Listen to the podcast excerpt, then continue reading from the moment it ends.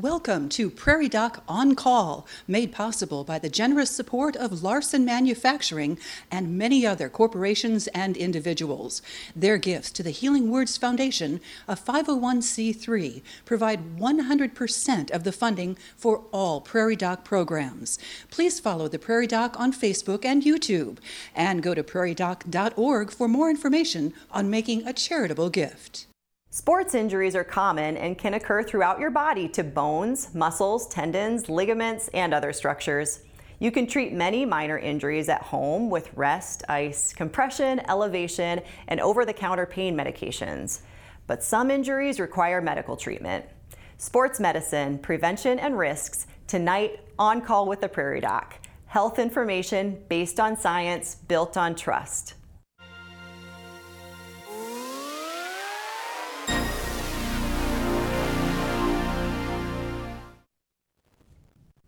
Good evening and welcome to the 21st season of On Call with the Prairie Doc. Medical information based on science, built on trust. Thank you for joining us tonight. I'm Dr. Kelly Evans Hullinger, your Prairie Doc host. Tonight, we will be discussing sports medicine, prevention, and what we can do to minimize risks. Joining us in the studio this evening on the campus of South Dakota State University in Brookings are Dr. Shayna Riggs from Sanford Health Brookings Clinic, Dr. Sam Schimelpfenig from Avera Medical Group McGreevy, and Dr. Clint Benge from Sanford Orthopedics and Sports Medicine in Sioux Falls. Thank you all for being here. Thank you. So happy to have you.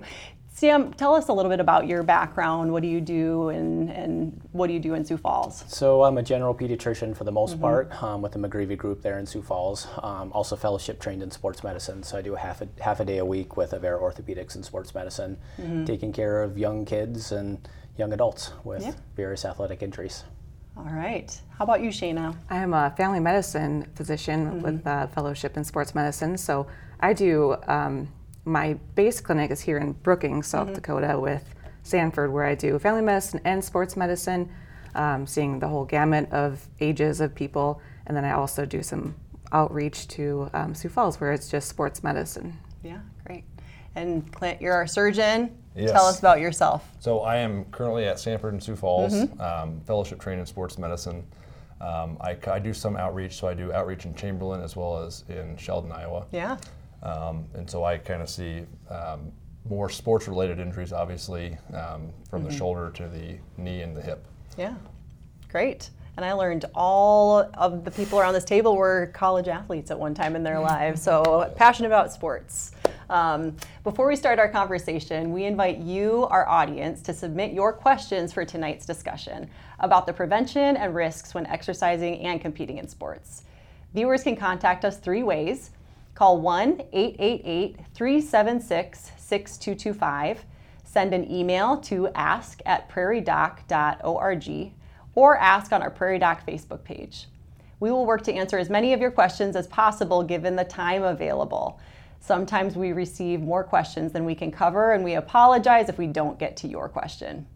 To encourage you to ask early, all questions asked in the first 20 minutes will be entered into a drawing for one of our Prairie Doc gift items. The winner will be announced at the end of the program. Your question will remain anonymous, but please provide contact information when you submit your question. Um, so let's just dive right in. I think a common sports related question that I get a lot of is about concussions, especially when we're talking about um, young athletes, college athletes. Um, I also, you know, I feel like I'm not that old, but sometimes when I actually think about it, I was like, well, that is a long time ago that I played high school sports. But things have changed around concussions in the last 20 years. Sam, when and why did we start being so much more proactive about concussion screening and that kind of thing? I would say probably it's been about 20 years. Yeah. Um, my first year covering as, a, as an intern in 2004 looked very different from a concussion standpoint compared to what I do now. In fact, in those days, I had a little card that I would carry, and based on symptoms, I would grade it as a grade one, two, or three, and make a decision right there of whether they could play later that day, or they could play tomorrow, or they could play in a week. Mm-hmm. Um, and then finally, the science sort of caught up with the, with the medicine side of things and realized, yes, that's all not a bad idea to approach it, but there wasn't any evidence to support it in that. Mm. You can't really say how severe a concussion is based on any symptoms that happened at the time. And so that was when everything first started to change from, yes, we need to allow these athletes to rest, and yes, we should take into account their school life and how a concussion affects them in, in a school. And then how do we get them back? How do we know when they're safe to go back mm-hmm. and play?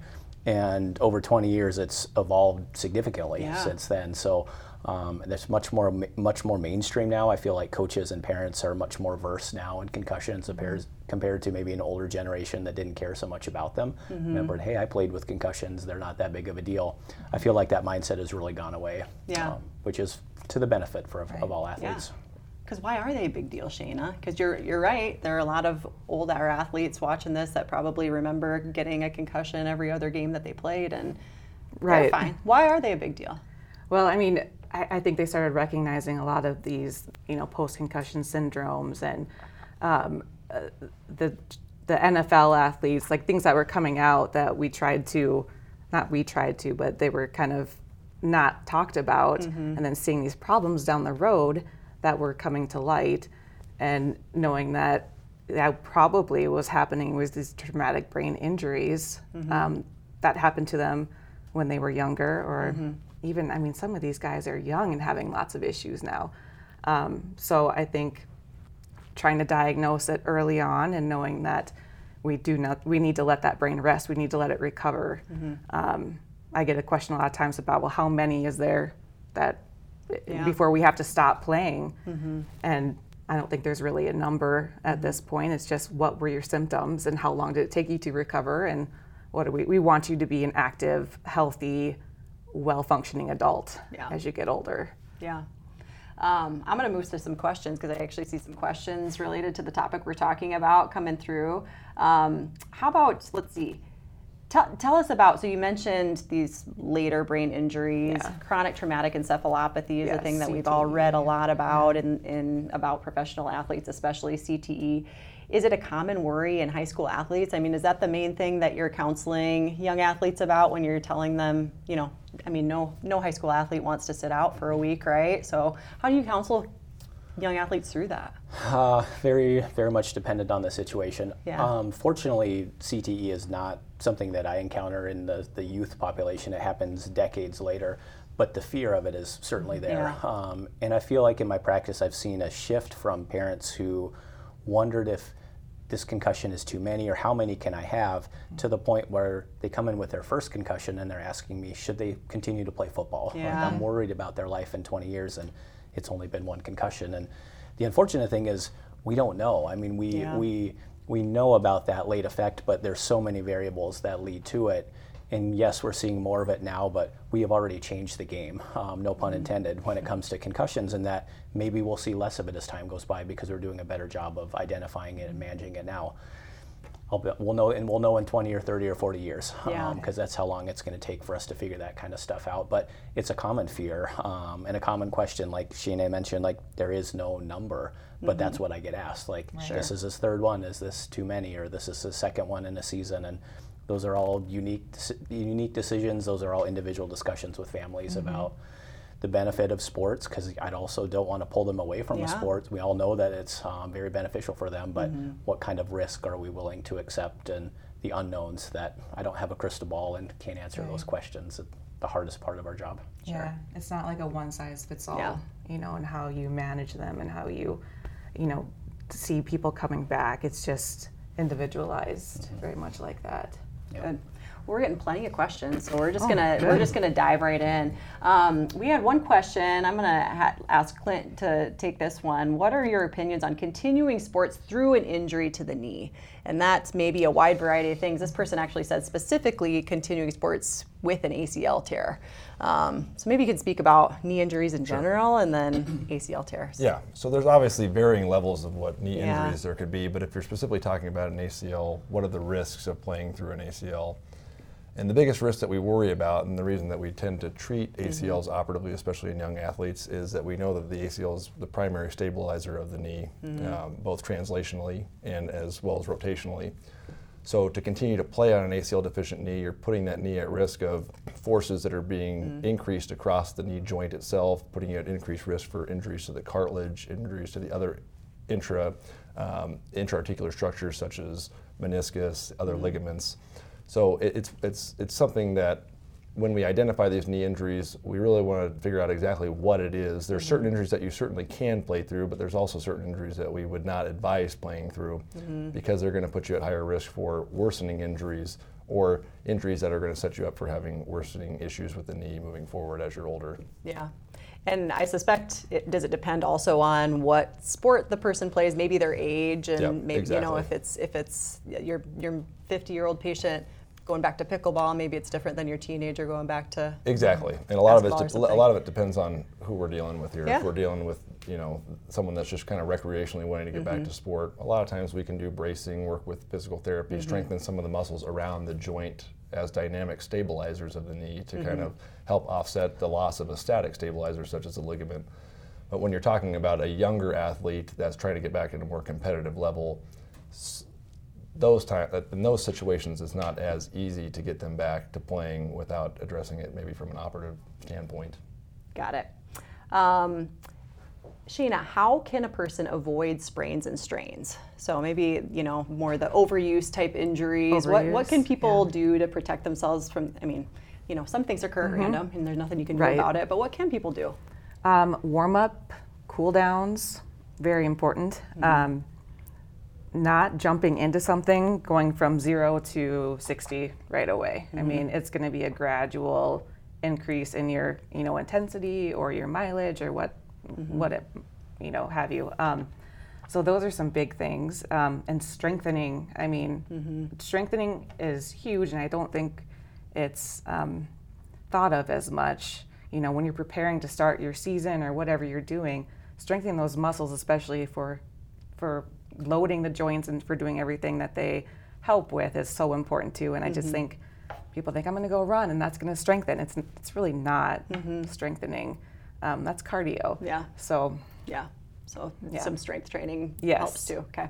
Um, I've gotten some questions this week actually, and it looks like we got a question too, Sam. So we see a lot of younger athletes specializing in a single sport kind of Yeah. earlier. I mean, Yeah. again, it's one of these things that's making me feel older than I normally do feel, but um, you don't see as many athletes doing three plus sports. Mm-hmm. Um, do you think that's risky for young athletes as far as injuries and that kind of thing? I do. Yeah. Yeah, there's a pretty strong correlation of overuse injuries from single sport athletes, um, and especially the athlete who plays the same sport on multiple teams. Like maybe they play for their club team at school, and then they're also in this the city league. Um, so they're playing constantly. They don't allow their bodies to rest. Um, part of it, I think, is a is a it's probably the drive of professional sports in terms of the financial aspect of it, um, college scholarships, that kind of stuff. So I think that's the major driver. But part of it is, is, is also a misconception of I remember being a young athlete myself and thinking, you know, I could easily think of, well, if I had just swam my whole life instead of doing other sports, would I have been a better swimmer when I got to the college level? And I think a lot of parents think that way of like, boy, my my kid is good at baseball. If he does nothing but play baseball, he will be a really good baseball player by the time he's older. And it's actually the opposite that's true. They're more likely to burn out, they're more likely to be injured. And so I talk to families a lot that playing different sports is actually good for their kid because it trains their muscles in different ways. It helps keep the, the fire alive. If they love playing mm-hmm. basketball, well, I'm in the off season, but I get to look forward to playing basketball again. And those skills are translational in that just because you're playing soccer doesn't hurt your basketball game. It's still cardio Sure. fitness. It's still um, aspects that will help them uh, from one sport to the next. So yeah, we really look at that. Um, huge risk of huge risk of burnout and overuse for the single sport athletes. Great, love that advice. Um, how we uh, questions back to concussion. So Shayna, what are the common symptoms of concussion? And caller asks, how would I know if I have a concussion? Right. What are common symptoms? Potentially a temporary loss of consciousness, dizziness, um, blurry vision, nausea, vomiting, headache, um, confusion, maybe being unable to recall events that had just happened. And a lot of times people had, you know, were around you at that time and maybe had witnessed the event when it did. Mm-hmm. So those are some of the very early ones. And they can resolve after 15 minutes or so, but that doesn't mean it didn't still happen. And you mm-hmm. might not feel the prolonged effects, things that come up later on if it's not seen right away or not, Yeah. you know, Got evaluated.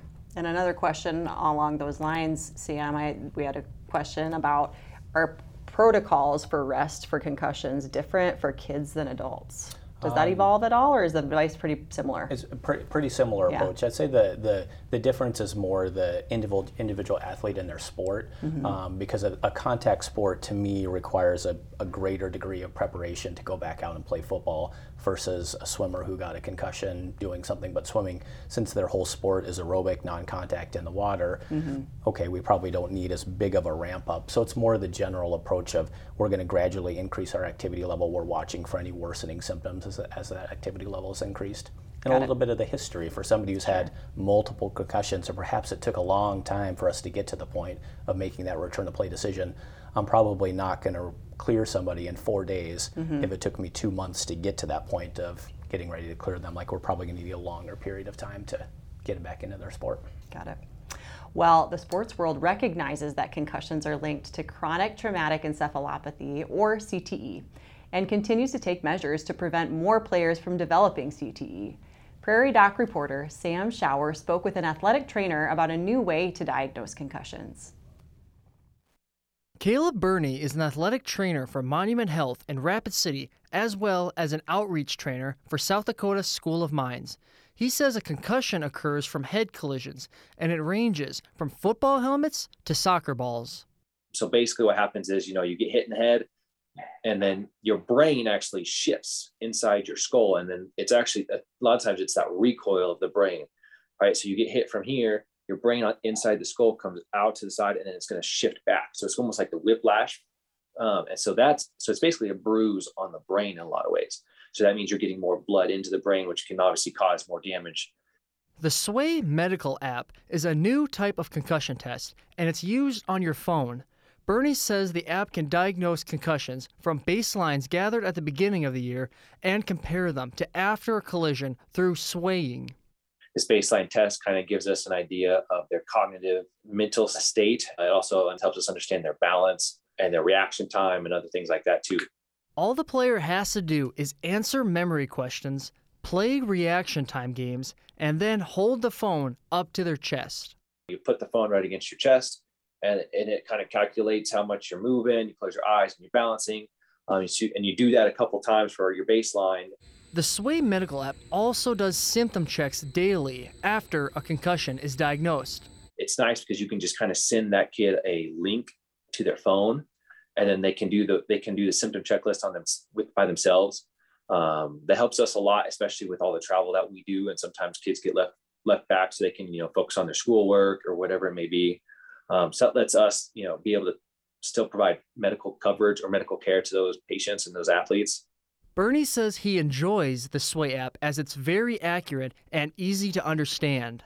it compares it to its previous tests so you know that it's going to be very similar and then you can compare each test to to different ones if you need to He also says compared to other concussion tests, like the impact test with a computer mouse, the Sway Medical app is a better indicator for kids because they're on their phones more than a computer. And it's basically like playing a game. It's kind of fun watching the kids do their baselines or do the test because they are they're looking at it and they're they're doing all these things trying to get the, the right answer and jumping around. So it's it's uh it, it seems to work pretty well with the way kids are set up these days with how much they use their cell phones.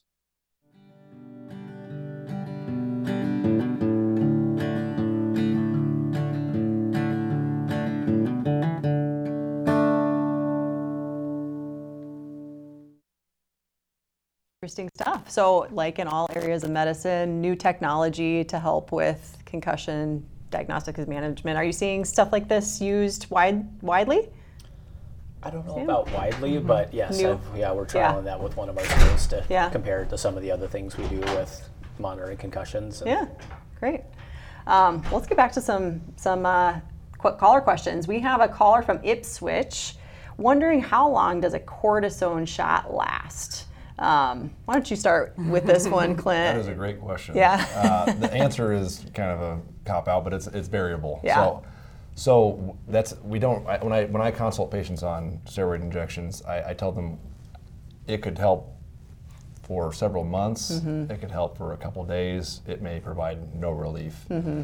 We do know that we like to space them out at three month periods. That's not just an arbitrary number. We there's plenty of literature that would suggest that getting too high of concentrations of steroid into the joint is actually toxic to the cartilage and can Mm-hmm. actually have the reverse effect of something, some of the stuff that we're trying to avoid. Mm-hmm. Um, but the answer is it's, it's variable. Everyone responds a little bit differently with how long that cortisone will last and how much relief they'll get with the cortisone. So Mm-hmm. it's kind of a tough question to answer, but it's a very common question I get in clinic. Sure, sure. Do you use cortisone a lot in sports injuries or more with sort of arthritis and, and that kind of thing? It tends to be more. With, it, yeah. tends to be more with more with the degenerative Yeah. uh, injuries. Um, so arthritis, um, sometimes with some, sometimes more with inflammation like tendonitis uh, Mm-hmm. injuries.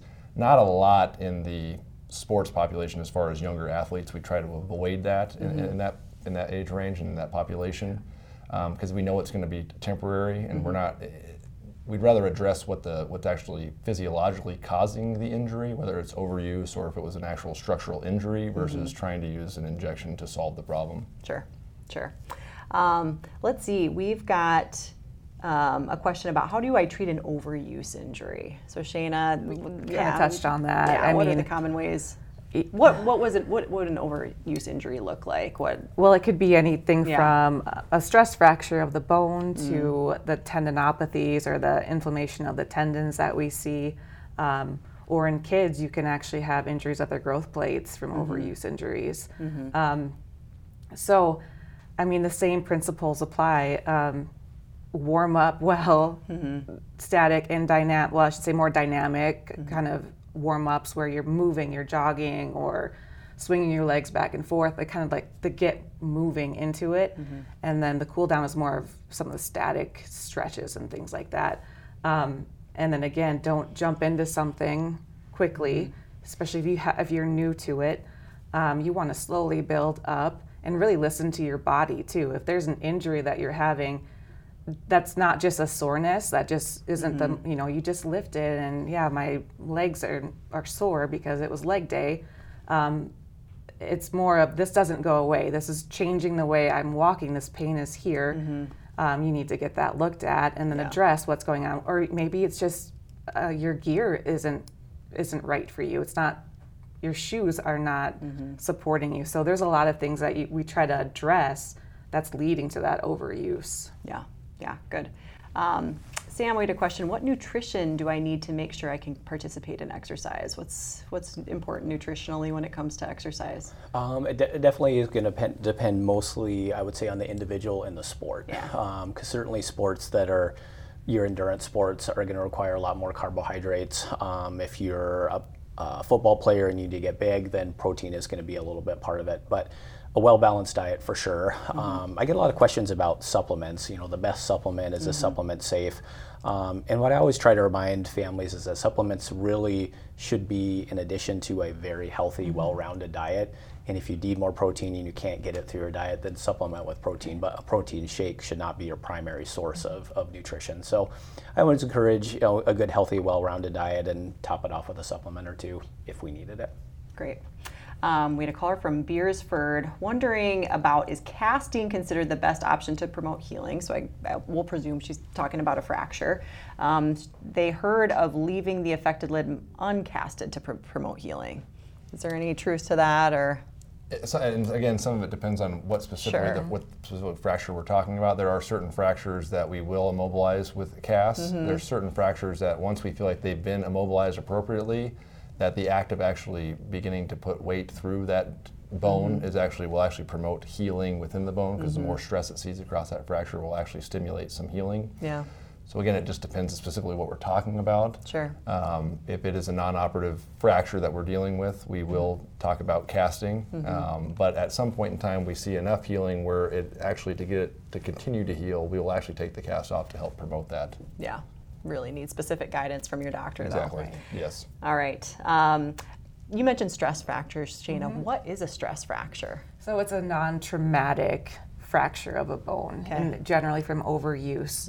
Um, so again, that could be from many different things. Maybe you're only you're running every single day, four to five miles a day, not taking rest, or you went you went from doing one mile, you know, a day to all of a sudden the next day you decide you're just going to go five miles every single day. So it's a there's changes in your routine that can lead to it. Um, we also see it in maybe not always females because males can get it too, but the energy that you're putting in versus what is coming out. So we, um, it's an energy deficiency syndrome that essentially um, it's not necessarily like an overuse, but it's from you know just not not great nutrition. Um, so your body essentially is kind of taking its um, nutrition or what it needs from things that they don't see as being vital, and bone is one of those things. So um, it, it just could be weakened bones after Yeah. a while. That can lead to it, but generally an overuse issue. Yeah, got it. Sam, should I apply heat or cold to a muscle injury? Age old question. Depends on who you ask. um, you know, I would say as a general rule, like ice is ice dulls nerve transmission, so it helps with pain that way. But it's cold; things shrink when they're cold. So if I'm treating swelling, I'm probably going to use more something more cold on that. With heat, increases your blood flow. With the blood flow, is all the things your body uses to heal an injury. So ice or heat, I guess it depends on who you ask. But for things as they start to heal, I feel like heat probably generates a little bit more of a healing response. Yeah, great. Um, we got a question addressed to Dr. Benge. Oh, great. What is the most common method for ACL reconstruction nowadays, and how has it changed in the last 10 years? So that's a great question. So historically, I'll start with that. Historically, the gold standard had always been patellar tendon autograft. Um, so taking a little plug of bone from the patella as well as from the tibia where it inserts with with a strip of the tendon. Um, that had kind of been the tried and true. Um, then came along hamstring, um, and it's probably been it's probably been around the second longest compared to the patellar tendon.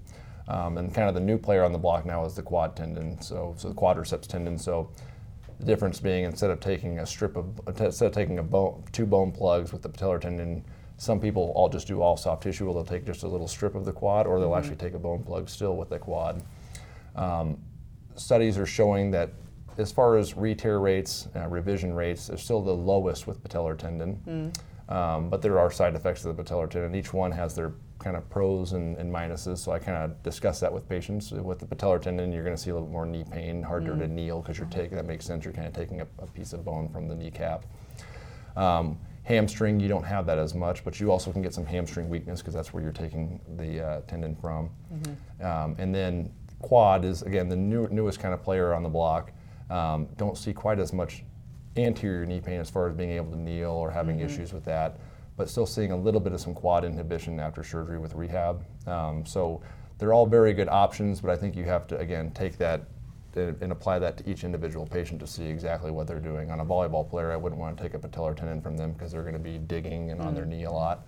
Um, we know that certain athletes do a little bit better with certain grafts than other than others do. So I think a lot of it it, it, it it depends on who you're dealing with, and you really just have to have that discussion with your surgeon exactly what it is you're trying to get back into doing, and you guys can make a joint decision on what the best graft option is for you. Got it. So, three different ACL repairs, you might do three different actual procedures for that. Yeah. And interesting. Um, this is a great question. Sam, is cupping a reputable therapy for sports injuries? It's awfully popular. Uh huh. You Yeah. Thank you. Thank Yeah. you, Michael Phelps, for seeing that at the Olympics. Um, I guess it's not irreparable, irrepu- reputable. Reputable, yeah. I honestly don't know compared to some of the other modalities if it's actually superior. Mm-hmm. One thing I've noticed with athletes is that mental is a big part of it, and so Mm-hmm. if they think that it's helping, it's helping. Yeah. Um, and so, you know, c- compared to some of the other things, soft tissue massage, scraping, various things that athletic trainers and physical therapists would do, I don't know that it's superior to anything. But from one athlete to the next, they're going to swear by this, and the next mm-hmm. one's going to say it didn't make any difference. Mm-hmm. So, first, do no harm, leave some nice little, nice little marks that that are mm-hmm. there. But other than that, I don't think it causes any harm. So, Okay. fine to give it a try. All right. We got a question from Aberdeen. Are there um, alternatives for knee replacement surgery? Um, so, Clint, maybe not a sports injury question, but why do people get knee replacement surgery and um, are there alternatives for those patients? Yeah. So usually when I have that discussion with the patient, a lot of it's dictated. There's no one X-ray where I look at and say you have to have your knee replaced. Yeah. replaced. I would say based off your x-ray you've got degenerative arthritis and it's relatively advanced you'd be a candidate mm-hmm. a lot of that depends on how much it's impacting their life yeah. if they're still able to do the things and they can kind of get by day to day you'd be surprised at some of the x-rays you could see where you're shocked that they can deal with that much arthritis mm-hmm. but they're able to get by so in that case we try some of the non-operative modalities oral anti-inflammatory medications modifying some of the activity that you're doing lower impact exercising mm-hmm. versus higher impact what does that mean trying treadmill exercises where it's a little lower impact, stationary bike, um, doing ro- water aerobics mm-hmm. is a great exercise, versus high impact where you're jogging on the sidewalk or yeah. you're doing a lot of repetitive things. Mm-hmm. Um, oral anti-inflammatories, like I talked about, are a great mm-hmm. option um, that can provide symptomatic relief, but can also slow the progression of arthritis moving forward. Mm-hmm. We talked about injections. There's mm-hmm. kind of two flavors of, of injections. There's the steroid, the corticosteroid injections versus viscosupplementation mm-hmm. um, as an option. Um, and then I usually like, usually my conversation when I'm first seeing a patient is we like to exhaust all of those options yeah. first. And if we're able to get them by, we know the arthritis is still there. Our goal mm-hmm. is to keep them functioning and doing what they want to do. If it gets to a point where that's not making it to where they can be functional, that's when we start, we have a discussion about surgery. Yeah, yeah. Well, to add to that, mm-hmm. um, I do some non-operative mm-hmm. management things too. The regenerative medicine is really yes. um, becoming a big thing here too, and a lot of studies are going into that. So, PRP injections and um, stem cell injections Absolutely. are all being researched right now. Um, for some of those patients mm-hmm. who might be a good candidate for that when it's not so far advanced. I mean, when it's advanced, there's not a lot of great options, yeah. but kind of the in between those, it's okay, th- this might help. We don't know everything. I mean, this is like a whole other show topic, really, because mm-hmm. there's a lot going into it. But mm-hmm. that's another another interesting thing that's yeah, kind of up and coming. Absolutely. Yeah, yeah. Verdicts maybe still out on some mm-hmm. of that stuff. Mm-hmm. Yeah. yeah. What's PRP? Help us uh, out. That's platelet rich plasma where we draw off your blood, spin it down, mm-hmm. re-inject those platelets back in. So it's very similar. You're essentially inducing an inflammatory reaction and then bringing in some inflammatory cells to help clean up too. Yeah. Yeah, and so now to clarify for our, our viewers, is this mainstream? Can someone call and go just say, I'd like to get PRP, or is this really investigative still? Well, it, there's a lot of investigations uh-huh. in on it, especially right. where you're putting it. So that can be placed not just into a joint, but mm-hmm. also into tendons. So there's a lot of research, let's say PRP on the knee joint, which mm-hmm. there are insurance companies out there which do cover that now. Mm-hmm. Not a lot of them, but there mm-hmm. are some because there is enough research to, to back it. Um, but yes, it's still in process, mm-hmm. all of these things. So um, it's really interesting. And it, again, it's like it could be a whole other show, really, because of what's all entailed with it. Yeah, and I, I, would I, mm-hmm. I, would piggyback that with you're correct. It's kind of like Pandora's box mm-hmm. right now. I think mm-hmm. a lot of the studies we're looking at in sports medicine in particular is stem cells and, and mm-hmm. alternative therapies biologics is what we kind of call them mm, yeah. um, for not just degenerative but right. for rotator cuff tears mm-hmm. for when you're trying to get things structures to heal yeah. how can we help the body aid in that healing mm-hmm, process mm-hmm, right. i think that's kind of where a lot of the literature is and a lot of the studies are heading of mm-hmm. what we're trying to look into as alternatives yeah but All there are places, yeah, you can call and ask, and you can find out where you yep. can get it at. Mm-hmm. I know Sioux Falls, yep. mm-hmm. for sure, is one. Yep, we have one at Avera that mm-hmm. is doing some of that too. Yeah. So. Okay. While athletic trainers have an in depth understanding of how athletes use their bodies during practice and play, and as such, they provide patients with expert advice and instructions on preventing injuries and avoiding re injuring a previously damaged area. South Dakota State University's Director of Sports Medicine, Ben Hines, walks us through the health and welfare of student athletes at SDSU. So, how's your knee been doing? Good. I'm Ben Hines. I'm the Director of Sports Medicine at South Dakota State University. A typical day is come in in the morning. Any student athletes that have set up rehab, or maybe they wake up and something's bothering them from the practice the day before or the game, um, they'll contact us, shoot, them, shoot me a text, a phone call, say, hey, can I come in? Um, so the morning is kind of carved out for that, especially when I'm in season. It's not like pain, it's like pressure when I. Gotcha. And then the afternoon is again another usually rehab or treatment session before practice. The health and welfare of our student athletes at South Dakota State is that's number one. So we want to make sure that we're taking care of the student athletes, not just their um, athletic injuries or their musculoskeletal injuries, but also um, mental health and anything else that they may need, may need help with. We work very closely with our strength and conditioning staff at SDSU, and so we're able to work hand in hand with them, looking at um, are there any weaknesses that maybe a student athlete has that we can work on strengthening with our strength staff in the weight room. Injury prevention wise, we're really blessed here at SDSU that our strength staff is A, as good as they are. They're very good, but B, that we have such a very good relationship with them. But also, our staff, my, my sports medicine staff, they do a really good job of doing a lot of maybe maintenance or preventative type of, of treatment. So, let's say basketball, um, maybe see quite a few ankle sprains, and so they do preventative ankle exercises. Our, our volleyball um, student athletes, maybe they have some overuse injuries with their shoulders, so they're doing shoulder maintenance programs. Same thing with baseball. Um, maybe some of our pitchers are doing some maintenance, some regular maintenance type of, of rehab or prehab. We're able to work with our strength staff and we're able to incorporate that injury prevention piece, for example, ACL preventative, um, with our strength staff. And so when they're doing their workouts in the off season, which is usually three, four times a week, our strength staff will incorporate a lot of those principles of ACL preventative maintenance into those workouts. If we're able to keep our student athletes healthy, then that means they're they're competing on the court, on the practice field, or on the game field, and that means they're able to do what they came to SDSU to do. And so that's obviously very important. And when we're able to keep our student athletes on the field, then that means we're hopefully winning games, and um, and then everybody's happy.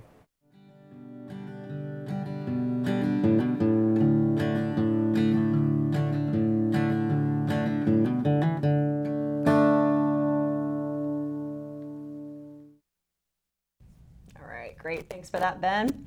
Um, what are some of the most common injuries we do see in, let's say, high school, college level athletes? Sam, what do you?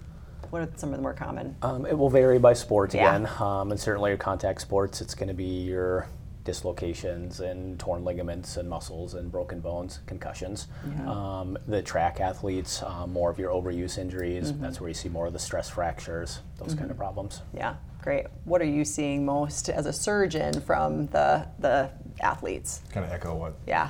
You know, from a surgeon side, we obviously don't see the concussions that come through. Right. That I would say that's high, especially mm-hmm. in contact athletes. But again, in contact athletes, you're seeing a lot of the ligament injuries, mm-hmm. uh, more soft tissue injuries, fractures, mm-hmm. versus your runners. You're seeing more of the stress injuries, um, overuse injuries um, with some overhead athletes. Yeah. Yeah. Great. Um, Sam, we got a question. Should my child, who is a student athlete, have a physical every year to assess injuries? Um, yes, I would definitely would recommend a sports physical yeah. every year. Um, even if they're an active kid, which as a pediatrician, we hope all kids are active kids. Mm-hmm. We encourage that annual well, wellness exam mm-hmm. just to encourage physical activity. Hopefully, they don't have any injuries, um, right. but that athletic physical is just a good time to check in on any injuries that might be lingering. Talk about ways that, again, we could address that, preventative kind of things. Um, so yeah, hopefully for they don't have an ongoing injury that needs a yearly recheck. Yeah. But I would say an annual physical for an athlete is important. Yeah. What are the other major things that you know schools make kids do a sports physical or some what, what are the major screening things that we're looking for in young athletes heart is huge yeah i mean that's probably one of the biggest one but we all we're also trying to screen for some of those mental health issues mm that are happening mm-hmm. and some of the um, you know, even for females, we're trying to make sure are they, you know, nutrition, is it okay? Are they underweight? Um, is anything else going on we need to be aware of with that? But I think heart is probably the biggest one. That's why we have those questions on there. So it is really important that as a parent, you are helping your kids with that yeah. because they may have no idea that the family history has hypertrophic cardiomyopathy right. in it and they're just like, no, I feel fine. Yeah but those are we do screen for a reason. Yeah. So and there's just no substitute for someone laying a stethoscope on right kid's chest once a year, right? Yeah. So good. Um, we had a caller from Blackhawk wondering what the doctors think about collagen collagen peptide supplements for arthritis. Is that something you know anything about, Clint? Yeah, and, and it, I feel like again, I see a lot about collagen out there. I don't know what's real and what's kind of again. This is similar to Sam's comment with what type of supplement should yeah. we be taking. It, it, it's one of those things where I tell people a lot of that stuff there isn't necessarily suggested literature that supports or refutes using that stuff. So I can't mm-hmm. really say you shouldn't do it. Sure. Um, some of I, I, I, go back to my training. I always had a uh, one of the physicians worked with has a red M and M theory where red M&M doesn't cost a lot of money. If it makes you feel good, you can take it. so I tell people, be, what I be cautious of is you see these supplements that come out or, or things that people would recommend, oh, for arthritis this is great, but that is a very expensive Yeah. medication to get over the counter. If it's not costing you a lot of money and you feel like it helps, a lot of that stuff is safe to take. Sure. Um, I still would have that discussion with your doctor to Mm-hmm. ensure that you're not taking something that they would recommend against. Um, but again, it's not something that I would say I could recommend for. But again, I can't recommend against Yeah. it. We just don't have don't have the great science Correct. on it. Exactly. Yeah. Um, Sam, we had a caller from Frederick wondering if an athlete taking Accutane for acne could affect their performance. Might there be any organ results of Accutane that could be relevant for an athlete, I- or pretty safe? I think pretty safe. Yeah. I mean, I know as, as you're on Accutane, monitoring like liver function, Mm-hmm. I think, is the, one of the more important things. And as long as that was normal, um, I've had several athletes. I'm just trying to think in my mind. Several athletes over the Mm-hmm. years who have been on it, and I don't think I was ever worried or counseling them one way or the other. So I think it's safe. Yeah. Um, definitely a good question for the dermatologist as well. But I think as long as the liver enzymes and everything are fine, should Mm-hmm. Yeah. be fine. Great. Um, Shayna, what sports have the highest risk of concussion? Football, women's soccer, and hockey. Yeah. Um, just no way around that. That's part of those sports, right? It's studied. It's that's where it's at. Those Yeah. are the top three. and generally speaking, correct me if I'm wrong. I don't have young young people playing the um, football or hockey yet, but trying to avoid contact at younger ages, generally in youth sports, mm-hmm. play like flag Yeah. football or no checking in hockey. Right. I don't know what ages those rules typically go to. Well, I think those things have been changing so much Yeah. because there's a lot of studies that have been going on, mm-hmm. especially in youth sports, and mm-hmm. so they're trying to reduce that happening, reducing the contact practices and everything. Because I think that you were seeing a lot of concussions just from practice itself. Yeah. So avoiding those contact um, practices has been huge. Just doing some changes like reducing that. the Yep. number of times that you might have that risk. Yep. Huh? Yeah. I think you're seeing a lot of, especially at the professional level, but that comes all the way down to youth athletics. Is Mm-hmm. you're, specifically for football, you're seeing a lot of changes in the way that helmets are developed. There's a lot of research in helmets to Mm-hmm. help prevent that kind of coup contrecoup effect of the brain when it's when you do have a concussion. Um, and you're seeing it at the professional level at training camps. They're wearing more padded helmets on top Mm-hmm. on top of the helmet. So there's a lot of stuff that they're looking into for research on how to make the protective equipment actually do a better job than what Yeah. they have historically. Sure. Yeah. Um, what um, What are the best stretches or exercises for helping a knee injury to heal?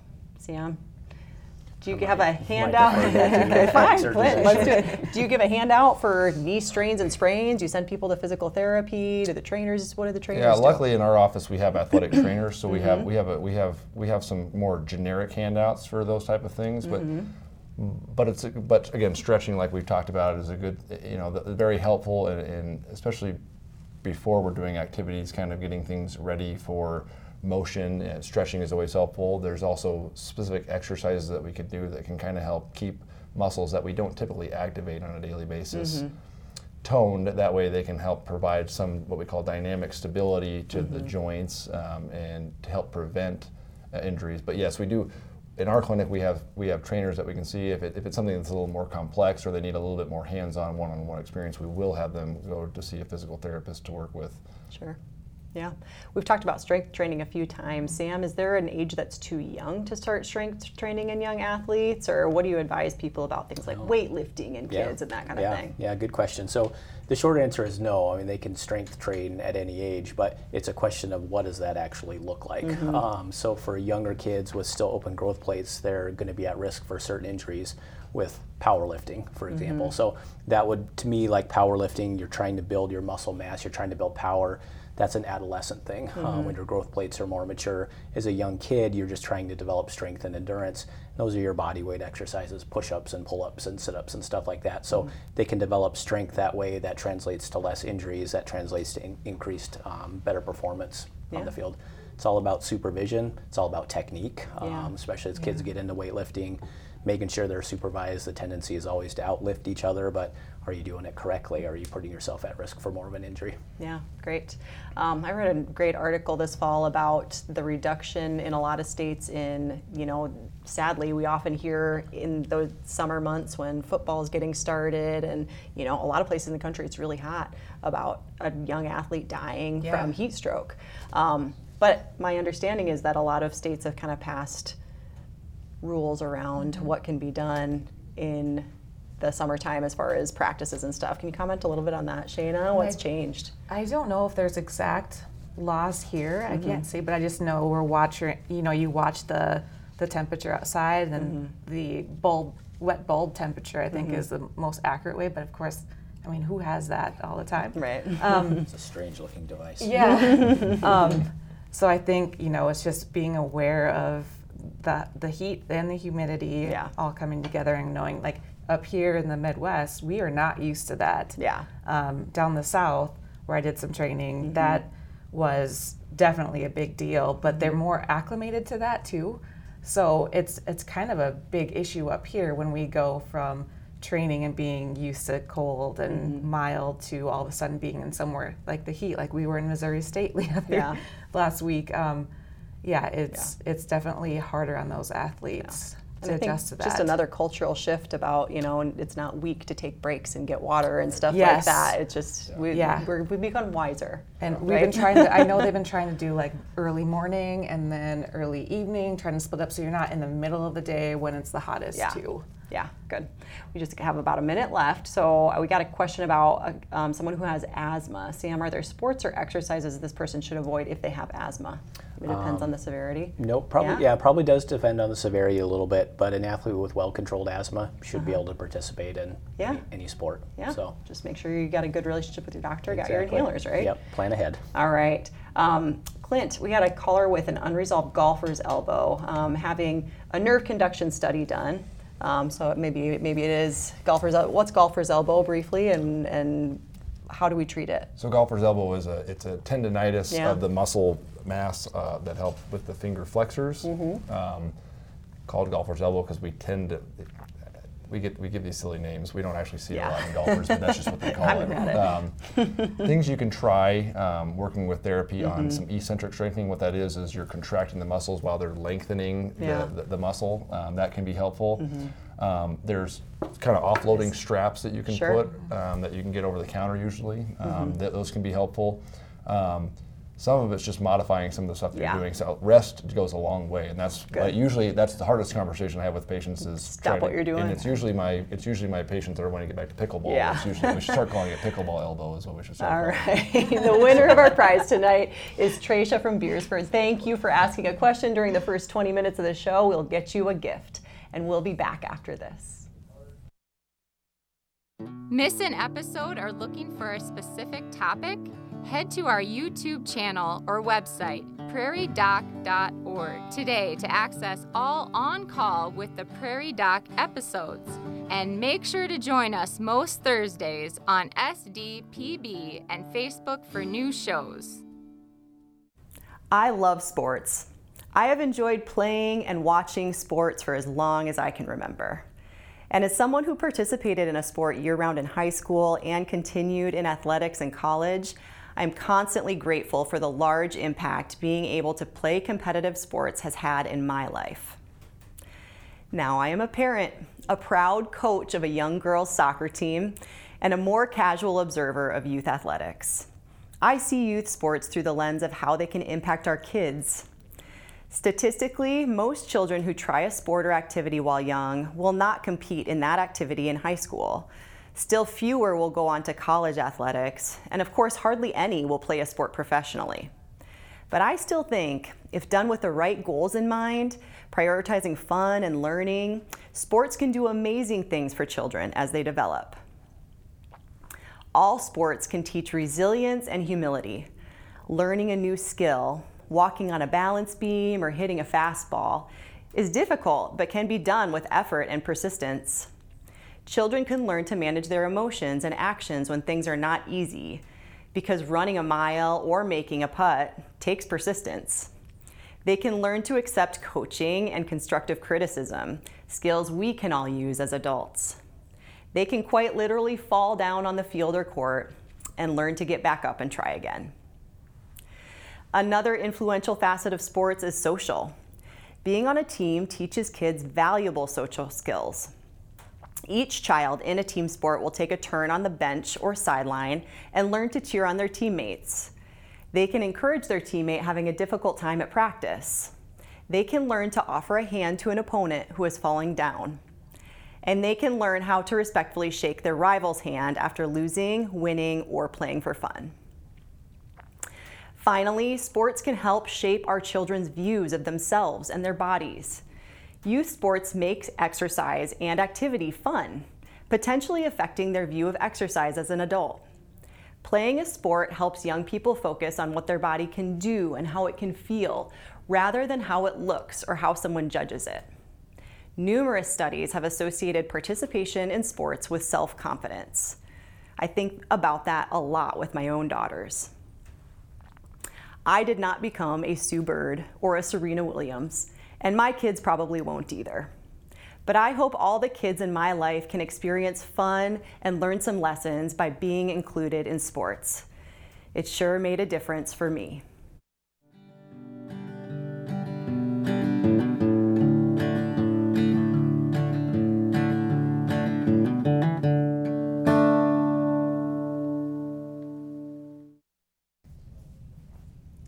Thank you to our guests, Dr. Schimelpfenig, Dr. Riggs, and Dr. Benge for volunteering their time to help us learn more about sports medicine. If you would like to see and hear more episodes of this program, please like and follow us on Facebook and YouTube or visit us at prairiedoc.org. Look for Prairie Doc perspectives in your local newspaper and online, and be sure to look for the podcast of this program, Prairie Doc On Call, wherever you get your podcasts. From all of us here at On Call with the Prairie Doc, thank you for joining us for another episode of health information based on science and built on trust. Until next time, stay healthy out there, people.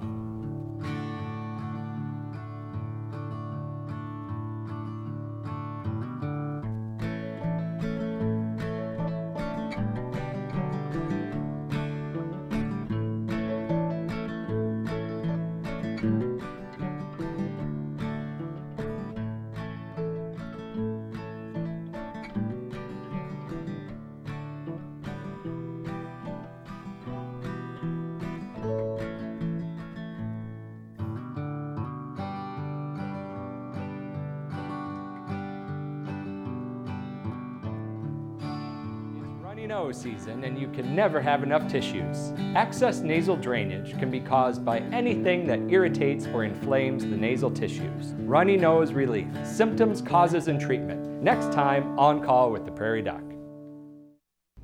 The vitality of a rural community is closely tied to the health of its population. Hello, I'm Dr. Tom Dean. I grew up on a farm west of Wessington Springs, South Dakota. After completing medical training nearly 50 years ago, my wife Kathy and I came back to Wessington Springs to provide health care and to raise our family. All my life, I've been an advocate for rural communities. Rural residents often encounter barriers that limit their ability to obtain the care they need. In order for rural residents to have the best health care outcomes, appropriate health care services must be available in a timely manner. The foundation of good health care is good health information. Prairie Doc programming provides rural communities with truthful health care information based on solid science. All Prairie Doc media is free and accessible through social media and South Dakota Public Broadcasting. I am honored to be a volunteer board member of the Prairie Doc organization. I know the value of providing objective, evidence-based healthcare education free of charge to anyone, especially to people who have limited access to healthcare professionals. Please help us to continue the legacy of Dr. Rick Holm of providing information based on science and built on trust. I urge you to go to prairiedoc.org and make a donation today, as Kathy and I have done. If you don't feel comfortable donating online, please send our staff an email and they will send you a pledge card through the mail. Thank you for believing in and supporting our mission.